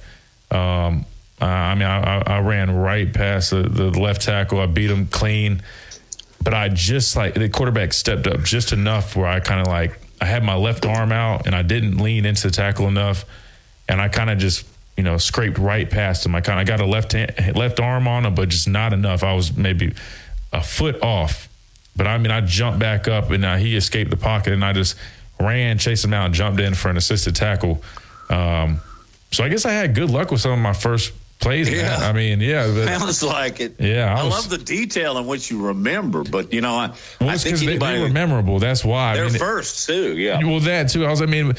And I could be wrong. It might not have been my first, but I know they're one of my first because I remember how proud I was. I was like, "Dang, that was." I know it was at least my first snap that game. That was pretty early. I was like, I just remember I was like, "Man, I'm really working my way up there because I was like, I could have had a sack my first place. It, and stuff like that, man, as a player, it just motivates you so much because it just it, you exude confident confidence when when something like that happens. Like I mean, because you know you, you, got your nerves going, you're young, you're trying to get in there. Then when you have great success early on like that, you really it it, it it's it, it instills that belief in yourself, and you're like, oh yeah, I can do this, and you just build off of it. You know, back in the day, and this is another reason why they changed that rule. But back in the day, a long time ago, uh, if a quarterback threw an interception, there was a big return on. Oh man! Do you know the defensive lineman look for first? Well, if quarterback. I'm, well, if quarterback. I'm, well, if I'm being Just, honest with you, uh, that's that's a common rule in the the defensive yeah. line rooms. I'm not going to say where or who's saying this, but and it's not it's no bounty or anything. But what they say is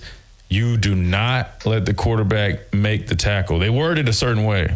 They word it a certain yeah, way. Sure. Just, yeah, just do not let the quarterback make the tackle if he throws a pick. And that's kind of our way of just saying, take care of that guy. But yeah, you know, the, you got to protect the quarterbacks. I get it. I get it. They, they, they make all the money in the league. So be it. But don't let them make the tackle. That's all I can tell you.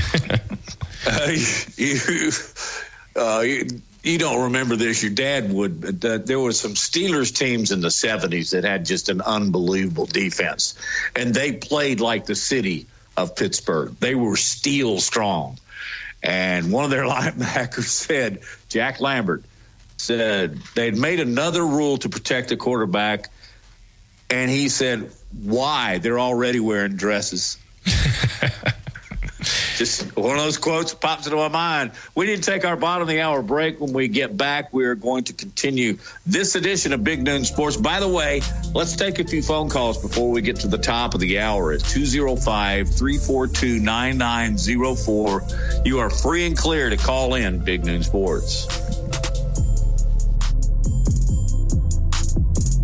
Hey, this is Reagan, owner of R&R Cigars, the Cigar Mansion in downtown Tuscaloosa, located at 2703 6th Street across from the Home 2 Suites. Come down to R&R and see why we're the ultimate cigar and bourbon experience. With over 165 bourbons and five private barrels, our selection of bourbon is unmatched. We have the best cocktails around and our cigar selection is legendary. Our lounge and service are world class. Come and experience the luxury of the mansion and see why it's a world-renowned cigar and spirits destination.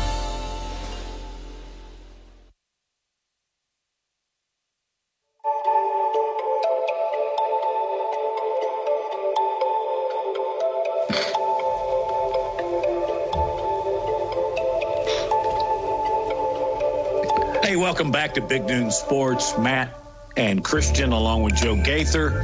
And Lars Anderson is literally on his way to class. So teach him up good today, Lars. Hey, let's talk NFL and quarterbacks and what's going to happen here. Um, first, Christian, uh, Carolina traded up to get the pick. Do you have a feel on this yet?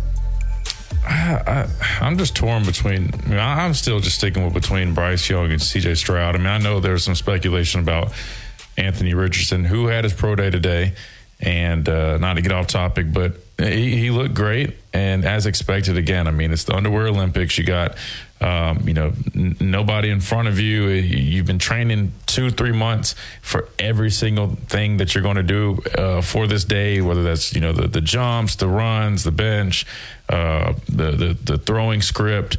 Um, you name it. So everybody's going to look phenomenal. And, and obviously he did. I mean, we're talking about a guy who's 6'4, 245 pounds with a cannon of an arm.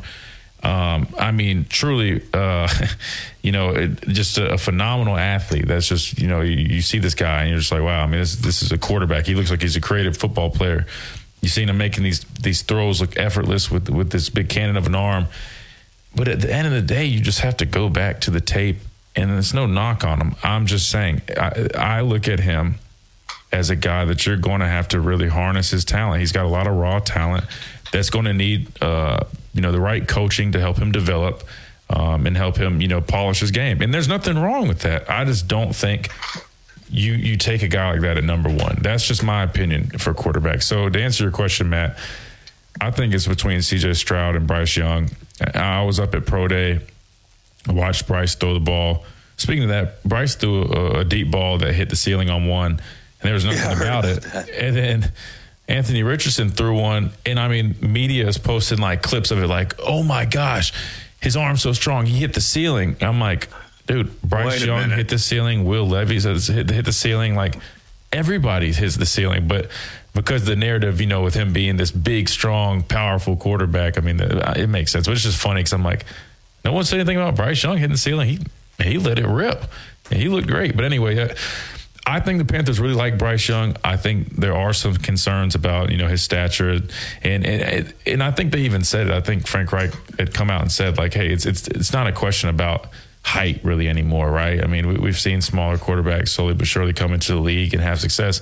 It's more so about you know, can he hold up? Can he hold up the the, the physical uh, toll that his body is going to encompass by playing in the National Football League? My answer to that question is pretty much the same as Coach Saban's. Ask everybody in the SEC that he's played against. You're talking about a guy who's played in the SEC um, his entire collegiate career. The only injury that I, that I can think of with Bryce really is just this shoulder, and it's an AC joint shoulder that happened when um, he fell on it. And if anything, I think that actually should be a, a positive thing to look at because the toughness he demonstrated with that injury, his ability to come back from it in, in such a, a, timely manner um, showed his resiliency um, to injury and how he can bounce back from it. And and and again, other than that, he's never really suffered any any major really injuries from uh, from the top of my mind. And and he was five ten, and he was probably a little lighter than he is now. And again, you're talking about a guy who's probably 21. I mean, hell, he's going to keep you know growing, right? I mean, I know 21, you're an adult, but um, as a man, you know, you're still kind of filling out, and he's he's going to continue to fill out. I mean, he looked good at pro day. I mean, he he you could tell he put on some good weight, and I think he holds it just fine. I don't think it would affect him anyway, and I think he could probably potentially put on a few more pounds, and he and he will naturally as he you know continues to grow. But um, I, I think if anything, maybe the the stature and the the injury concerns or durability concerns, I should say could maybe end up leaning in CJ Stroud's favor as being the number one pick. Um, but ultimately, I, I, I say this to Bryce, right? I mean, whether you go one or two, because if they, if you don't go to Carolina, I'm assuming the Texans would take him at two.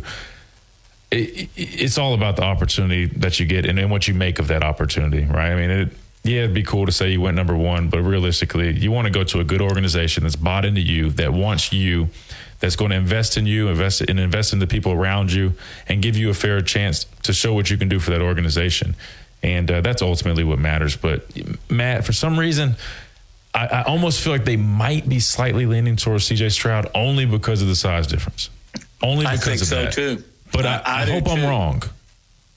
Uh, I do too, because there is great significance in being the number one pick, and, and it is uh, it is in recruiting. Uh, yeah. It is personally. You know, there's a lot to that, maybe more so than any other sport, although the NBA's first pick is pretty big too. But hey, I got you reminded me of something. We're talking about hitting the roof. I want to share a quick story with you. Um, back in 1983, this is before you were born, obviously, almost before Lars was born. But anyway, Auburn was playing Michigan in what should have been the national championship game. Auburn won it nine to seven, but they were robbed of the national championship. I'll say it all day long, the rest of my life. But Auburn was working out in the Superdome, and you've played in the Superdome, right? A couple of three, five times. Yes. You know the gondola that's at the very pinnacle in the middle of the ceiling. Anyway, I can't tell you how high off the ground it is, but Auburn's punter was trying to punt the ball and hit using his foot, which is, uh, you know, it's a more powerful limb than the arm, and he couldn't quite get it. Bo Jackson walks over and he goes, What are you guys trying to do? He said, We want to hit the gondola. And Bo picked up a football. He hadn't loosened up, done anything, and he threw it arm straight up and hit it. Wow. Now that's uh, I, I, know you've heard about Bo, and let me tell you, um, greatest athlete I've ever seen in my life. Um, Sounds like and. Oh God, he was he was unbelievable. All right, I want to get Joe on here for a minute. Joe, key your mic, please. You brought up a really good uh, topic about Hendon Hooker. Bring it up again. Hendon Hooker, uh, Matt, uh, I saw a tweet from, I think it was Peter Burns, saying that if he had not torn his ACL, he would be in the mix for number one quarterback selected. And that seems uh, like maybe a, a few sprays. Oh, well, I, what I'll say, honestly, Joe, is I'm, I'm glad you brought that up because I, that thought had come up in my head probably like a month ago. I feel like I remember I just kind of was just hearing all the, the talk about all these quarterbacks. And I, get, I just remember thinking, I'm like, it's just crazy how like an injury like that just changes so much so fast. I mean, we're talking about a guy who where everybody was talking about being, you know, the Heisman favorite. This guy's winning the Heisman. I mean, this guy's just tearing, you know, through college football teams. Then he suffers his injury, and then it's almost like everybody just forgot about him. Like, I mean, you almost don't even hear about him. And I'm just curious because I'm like, you know, in today's, you know, game, guys suffer ACL injuries. I'm not, you know, downplaying them but realistically, I mean, nowadays with where we're at with you know rehab and surgery, I mean, an ACL injury is, is a tough injury to deal with. But I mean, the rate of guys returning up to speed, I mean, is almost. I mean, I can't say 100%, but typically guys come back to form, right? I'm just surprised there's not much more talk about him because, again, we're talking about a guy. I mean, if you go back and watch the tape against Alabama, I mean, this guy looked like he was the besides Bryce, in my opinion, the best one of the best quarterbacks in the country. And after that injury, you just haven't heard about him. So, with that being said, if I'm a team, I'm kind of enjoying that he's kind of flying under the radar right now because I might say, hey, shoot, we got something up our sleeve. We might try to pick him off because I think he's still going to go around like late second, maybe third, uh, and he could go before then. But if I'm a team and I have a, you know, I didn't get a quarterback in the first round and he's still available, I'm taking him in the second round. I'm going to give him that first year to learn, to, to, to well, really, you know, for his health to kind of keep, you know, bouncing back from his injury. But let him sit behind somebody, let him grow and develop. I think you got a really quarter, really good quarterback on your hands. Yeah, and uh, if he can take Hyatt with him, yeah, you know, one of the greatest things Hooker did was, I mean, he beat Alabama. Come on now. Yeah. He ended a 15 game skid. Well, now he didn't but just beat want, Alabama, Matt. I mean, he, and I hate saying that, but I mean, Matt, he threw for what, five touchdowns? I, mean, uh, I think Hyatt had four of them, but uh, yeah. his yardage and his numbers were incredible. Yeah. Um, and I think that's why a lot of people in this state respect the heck out of him. Absolutely. Uh, we can still hate Tennessee, but man, you know what else? And we talked about this at length back during the season, Christian, but he's also a number one pick in character. Right. I mean, this guy is ra- writing children's book. He practices his faith everywhere he goes. Um, you know, he, what a pickup for Tennessee when you think about it. Getting him from Virginia Tech, and it's funny how those things work out. But as I look at this NFL, draft selection from on quarterbacks. They've got Young, Stroud, Levis, Richardson, and then Hooker. Yeah, so you're I- probably right. I'm late swapping him with second round. Levis, honestly, Matt. If, if it's me, I'm swapping him with Levis. And I, honestly, I would put him as the, the third behind Bryce and CJ, if, if that's just me, just because, again, I, I shared my perspective on Anthony Richardson. I, I would say Levis be, you know, I, I would say Bryce, CJ, Hendon, um, and then Anthony Richardson, then Levis. Or maybe they're interchangeable. They're um, those two for four and five, but that's where I'm at. What, are, are, do you agree with that, or where, where, would you? I, go? I would put Hooker up there too, and and we just seen a lot of it. Uh, and I've also, in, in you know, mirroring your thoughts on this, I've also seen enough of Anthony Richardson. As Lars, as Lars always points out first, he couldn't beat Vandy, and uh, that's. And your dad and you say it all the time. Proof is in the tape, and I think when you put those two up on tape, you nine out of ten people are going to take Hooker. Christian, So- with those two, uh, with, with that as the caveat, oh, he couldn't beat Vanderbilt. Mm-hmm. I ask you, are wins a quarterback statistic? That's a look. That's that's a great question, Joe. That's a great question. I mean, because they, they they're the general, they're the leader. I, I guess these. I mean, you could. I mean, baseball does that, right? I mean, pitchers are. You know, uh, Matt, you could answer that, but aren't, aren't pitchers uh, designated wins and losses depending on Wins. Yeah, on wins. Yeah, depending so, on how they pitch, and then um, yeah, it's it's a significant. yeah. It's more significant in baseball, I think, than any other sport. Absolutely. But quarterbacks that can lead, like a Stetson Bennett, yeah. uh, he'll get. Oh, I forgot. We forgot about know him. No, no, he's going to get drafted, hey, Matt. No, he's getting all right. drafted. Oh, he'll get drafted. I just don't know where, but it is a good topic for us to pick up on the other side of this break because I want to get both of you guys' opinion on Bennett and any other quarterbacks we can dig up to talk about in the upcoming 2023 NFL draft. This is Big Noon Sports. Don't forget our website, www.bignoonsports.com. You can also follow us Twitter at Big Noon Sports. Back for a final segment on this beautiful Thursday afternoon in just a minute. This is the Big Noon Sports Network. From our home base in Birmingham, Alabama, we are here treating patients from every generation across the United States and from around the world. We're here for the rookies and the dreamers, trying to make a name for themselves. We are here for the achievers Who are resilient. and won't take no for an answer. We're here for the coaches. Athletic trainers and mentors who are shaping the next generation of legends. We are here for you. aggressively pursuing victory over injury. Learn more at andrewsportsmedicine.com. Work is a part of all of us. Working drives us to push beyond what we thought was imaginable and allows us to come together again for the things that really matter. That's why the Alabama Department of Labor and the Alabama Career Center system is here to help you discover bigger opportunities than ever before. Visit your local career center or alabamaworks.alabama.gov. Funding provided by the USDOL, ETA, and Federal WIOA, an equal opportunity employer program. Auxiliary aids and services available upon request. Brought to you by this station and the Alabama Broadcasters Association. The children's music and dance teacher who couldn't cha cha. I was always on my feet. It was just so painful. Elisa couldn't let her students down. So she stepped up and went to the Good Feet store for personally fitted arch supports. I would work an entire day and my feet didn't hurt at the end of the day. That was when I knew, wow, these are different. But the really good part? It's good to be dancing together again. Stop by or schedule your free fitting at goodfeet.com.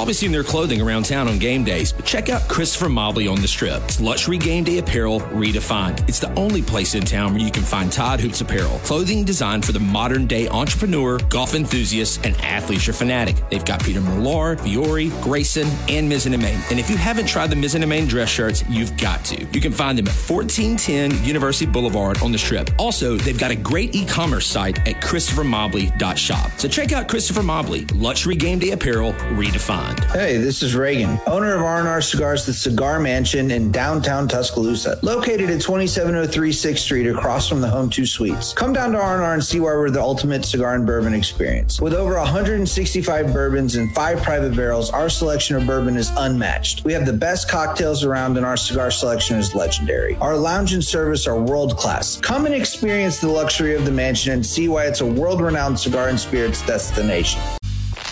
Coming up, Coming up on the game with Ryan Fowler. Coming up, starting at 2 o'clock, we'll talk with Heather Dinich, who spent a significant amount of time in Tuscaloosa with Nick Saban, the Alabama football program. She gives us the latest around spring practice. Rodney Orr, TiderInsider.com, Nick Saban audio clips, and a lot more. Starting at 2 o'clock here on the game on Tide 100.9, the home of Alabama Crimson Tide Sports. The longest running sports program in Tuscaloosa. The game with Ryan Fowler. Weekdays from 2 to 6 p.m. on Tide 100.9 and streaming on the Tide 100.9 app. Tide 100.9 Tuscaloosa weather. A sunny, pleasant afternoon. The high today 76 degrees. Tonight mostly fair with a low at 56. Tomorrow increasingly cloudy and breezy. Thunderstorms arrive tomorrow night, and those storms could be severe. The high tomorrow right around 80. I'm James Spann on the ABC 3340 Weather Center on Tide 100.9. It's 74 degrees in Tuscaloosa.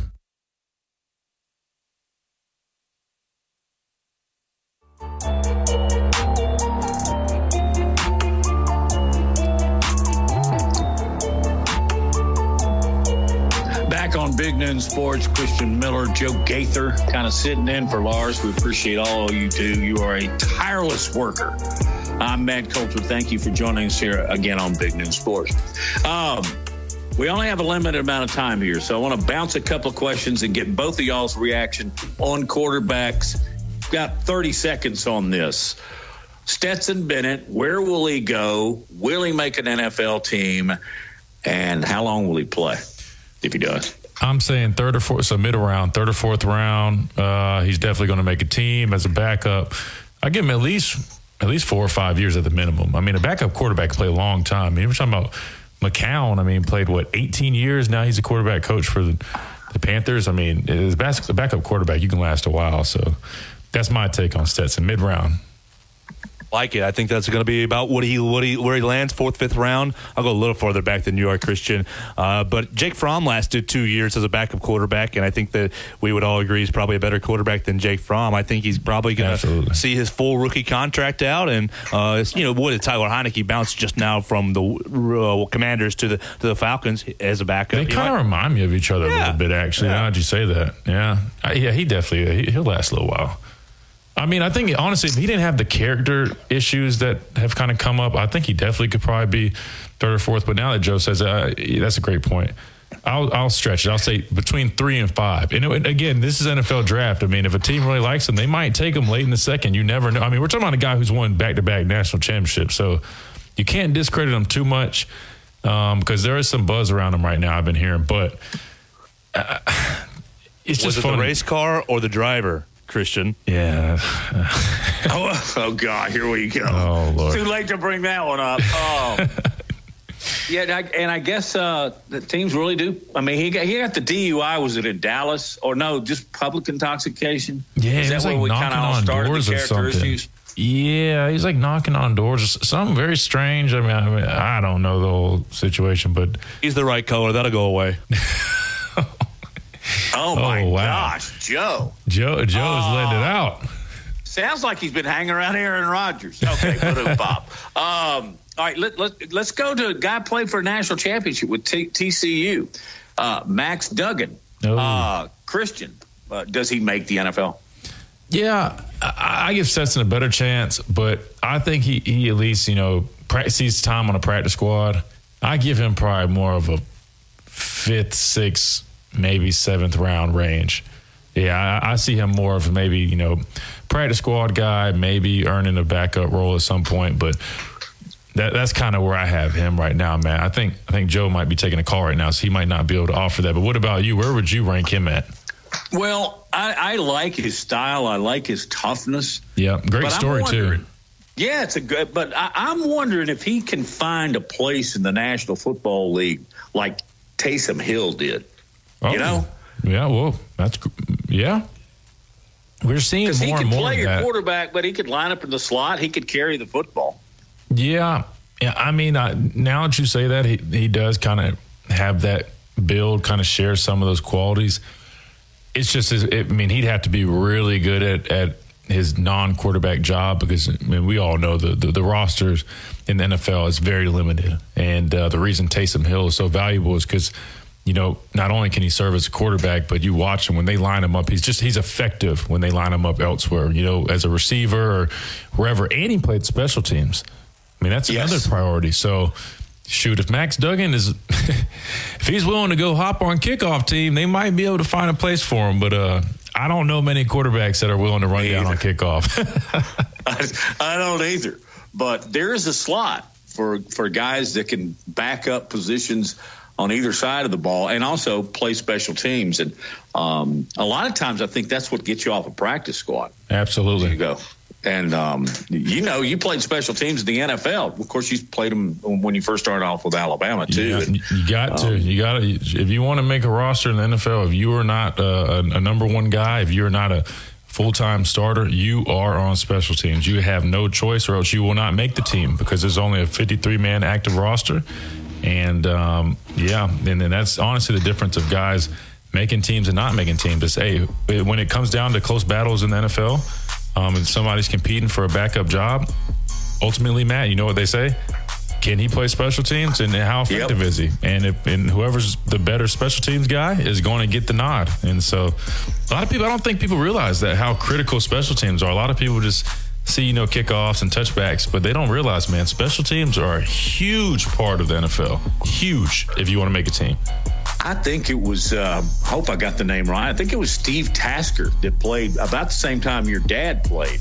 And he was like a fourth receiver, mm-hmm. but he was the king of special teams. In fact, I think a couple of guys have actually made the Hall of Fame in Canton based more on their special teams than any other place. So, Slater from the uh, Patriots, uh, he's like that special teams ace.